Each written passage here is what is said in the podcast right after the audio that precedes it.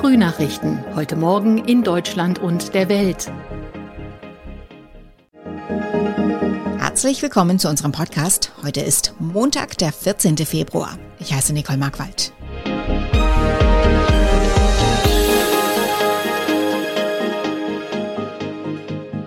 Und das sind unsere Themen aus Deutschland und der Welt. Bundeskanzler Olaf Scholz reist nach Kiew.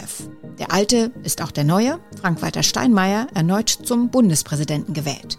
Und das Urteil im Dopingfall der russischen Eiskunstläuferin Kamila Valieva steht an. In der Ukraine-Krise gehen die diplomatischen Bemühungen weiter. Bundeskanzler Olaf Scholz reist heute zu Gesprächen nach Kiew. Morgen wird er dann in Moskau den russischen Präsidenten Wladimir Putin treffen. Bei den Gesprächen heute in Kiew dürfte es auch um das Thema Waffenlieferungen gehen. Ulf Mauder berichtet aus Moskau, Scholz wird ja heute den ukrainischen Präsidenten Volodymyr Zelensky treffen. Was ist da zu erwarten? Die Ukraine hätte ja gern deutsche Waffen. Die Bundesregierung lehnt das aber ab. Ja, Waffen wird Scholz nicht im Gepäck haben für die Ukraine. Deutschland liefert einerseits keine Waffen in Krisengebiete, andererseits ist es selbst Vermittler im Ukraine-Konflikt. Trotzdem wird Präsident Zelensky sicherlich heute weiter Forderungen nach Waffen stellen.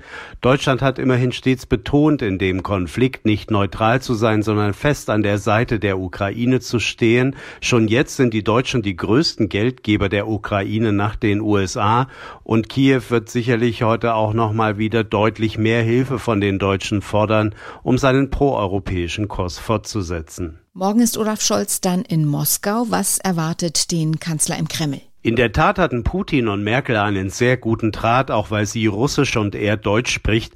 Scholz hat zwar Putin schon mehrfach getroffen, aber die beiden haben noch nie ein längeres Vier-Augen-Gespräch geführt. Das Treffen ist auf mehrere Stunden angesetzt. Angesichts der massiven Spannungen zwischen Berlin und Moskau geht es um eine Vielzahl an Problemen. Es wird aber vor allem um den russischen Truppenaufmarsch und den Konflikt um die Ukraine gehen. Scholz und Putin wollen hier ihre Sichtweisen austauschen und über eine mögliche Deeskalation in der Krise sprechen. Der bisherige Bundespräsident ist auch der neue. Die Bundesversammlung bestätigte Frank-Walter Steinmeier am Nachmittag mit großer Mehrheit gleich im ersten Wahlgang im Amt. Der Sozialdemokrat geht mit einem deutlichen Appell an Russland sowie einem starken Plädoyer für Demokratie und Mut zur Veränderung in seine zweite Amtszeit als deutsches Staatsoberhaupt. In seiner Rede wurde Steinmeier sehr direkt. Ich appelliere an Präsident Putin, lösen Sie die Schlinge um den Hals der Ukraine, suchen Sie mit uns einen Weg, der Frieden in Europa bewahrt. David Riemer in unserem Hauptstadtstudio. Damit haben im Prinzip ja alle gerechnet, dass es Steinmeier gleich im ersten Wahlgang packt. Danach hat er eine sehr beeindruckende Rede gehalten. Wie war sie aus deiner Sicht? Also ich habe schon einige Steinmeier-Reden in den letzten Jahren gehört. Die gestern Nachmittag war für mich eine der besten, wenn nicht sogar die beste. Was die Ukraine-Krise angeht, hat der Bundespräsident klare Worte Richtung Moskau, konkret an Russlands Präsident Putin gerichtet. Wir sind inmitten der Gefahr eines militärischen Konflikts, eines Krieges in Osteuropa und dafür trägt Russland die Verantwortung. Steinmeier sagt, dass die Menschen in der Ukraine ein Recht auf Leben ohne Angst und Bedrohung haben, und zwar deshalb. Kein Land der Welt hat das Recht, das zu zerstören, und wer es versucht, dem werden wir entschlossen antworten. Sehr ungewöhnlich für einen Bundespräsidenten, der sich in die Außenpolitik so klar und eindeutig einmischt. Das hörte sich in der Vergangenheit häufig viel diplomatischer an. Steinmeier wurde ja von Kritikern vorgeworfen, dass er in seiner ersten Amtszeit viel zu brav gewesen sei. Wird sich das jetzt ändern? Ja, dazu hat Steinmeier am Abend im ZDF das hier gesagt. Klare Ansagen, ganz sicher, aber man kann sie nicht jeden Tag machen. Man muss darauf achten, dass man gehört wird. Deshalb habe ich immer sehr darauf geachtet, dass ich als Bundespräsident nicht als der tägliche Besserwisser wahrgenommen werde. Lassen wir uns mal überraschen, was wir von Steinmeier in den nächsten fünf Jahren noch geboten bekommen. Wegen Corona musste die Bundesversammlung ja umziehen vom traditionellen Plenarsaal im Reichstagsgebäude ins benachbarte Paul-Löbe-Haus. Lief das alles glatt?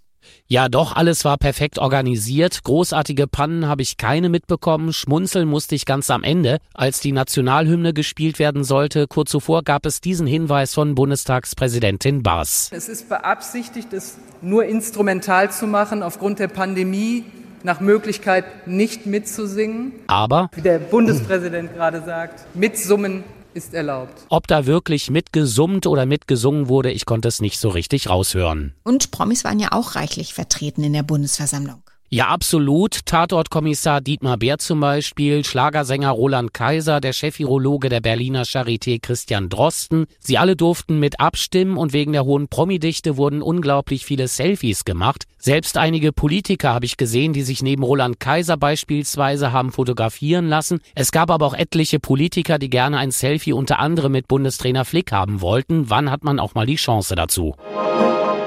Und wir blicken nach Peking. Heute beginnt bei den Olympischen Winterspielen die zweite und letzte Woche. Interessant aus deutscher Perspektive könnte heute unter anderem der Teamwettbewerb der Skispringer werden. Außerdem soll im Dopingfall der russischen Eiskunstläuferin Kamila Valieva ein Urteil fallen. Manja Borchert berichtet aus Peking. Um die gerade mal 15 Jahre alte Eiskunstläuferin gibt es viel Trubel. Erst gewinnt sie Gold im Mannschaftswettbewerb, dann wird bekannt, eine Dopingprobe von ihr aus dem Dezember war positiv. Das Sportgericht muss jetzt entscheiden, ob sie trotzdem im Einzelwettbewerb starten darf, wo sie auch Goldfavoritin wäre. Der Kreml hat sich schon in den Fall eingemischt, sie sei absolut unschuldig, sagt der russische Sportminister. Russland ist ohnehin noch auf Bewährung wegen Dopingvertuschung in der Vergangenheit. Zum Beispiel darf bei Siegerehrungen für russische Olympiasieger nicht die Nationalhymne gespielt gespielt werden. In unserem Tipp des Tages geht es heute an diesem 14. Februar um rote Rosen. Natürlich, weil heute Valentinstag ist und das heißt bei vielen, ein Strauß roter Rosen muss her. Es gibt aber auch originellere Alternativen und sogar gute ökologische Gründe, auf die klassischen Rosen zu verzichten. Ronny Thorau berichtet. Was ist das Problem speziell bei roten Rosen? Ja, die werden massenweise eingeflogen aus der Ferne, aus Afrika oder Lateinamerika. Denn es gibt ja gar keinen Anbau hier bei uns für diesen plötzlichen hohen Bedarf mitten im Februar. Und zum langen Transportweg kommt, dass die Rosen oft mit vielen Pestiziden hochgezogen werden und die Arbeitsbedingungen vor Ort schlecht sind. Da haben die Arbeiter keine geregelten Arbeitszeiten oft, keine Schutzkleidung auch und wissen nicht mal was von den Gefahren durch die Pestizide. Und der Abbau an sich, der ist auch oft noch für die Böden ein Öko- und Klimaproblem. Aber was ist die Alternative? Ja, man kann auf ein Fair Trade Siegel achten. Das hilft zumindest ein bisschen, dass die Arbeitsbedingungen vor Ort besser sind. Aber so wirklich ökologisch grün werden rote Rosen nicht. Man kann stattdessen nehmen, was draußen wirklich im Moment ist, zum Beispiel Zweige von Forsythien oder Weiden, die, wenn man die im Warmen in eine Vase steckt, dann schlagen die aus. Auch Schneeglöckchen und Krokusse, die halten sich recht gut gerade schon in der Vase. Allerdings werden die jetzt eigentlich auch von Wildbienen gebraucht.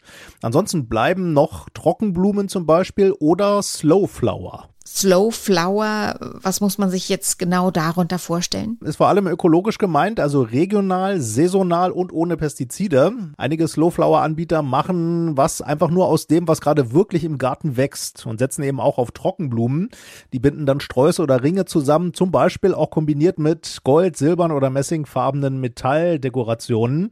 Und sie hoffen auf Sonne, dass einfach ein paar mehr Blumenoptionen jetzt bald dazukommen. Erste Anemonen zum Beispiel. Aber die Slow Flower Anhänger sagen, sagen auch ganz klar, der Valentinstag, der liegt eigentlich völlig in der falschen Jahreszeit, auch wenn der Markt einem da was anderes vorgaukelt.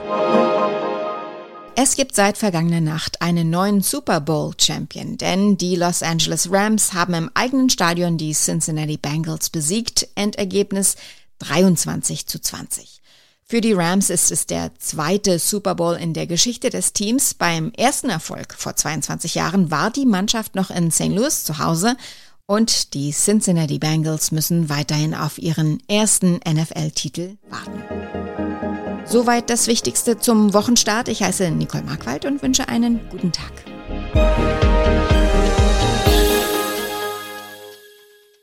Das waren die Frühnachrichten. Mehr Infos und unsere lokalen Top-Themen auf aachenerzeitung.de und aachenernachrichten.de.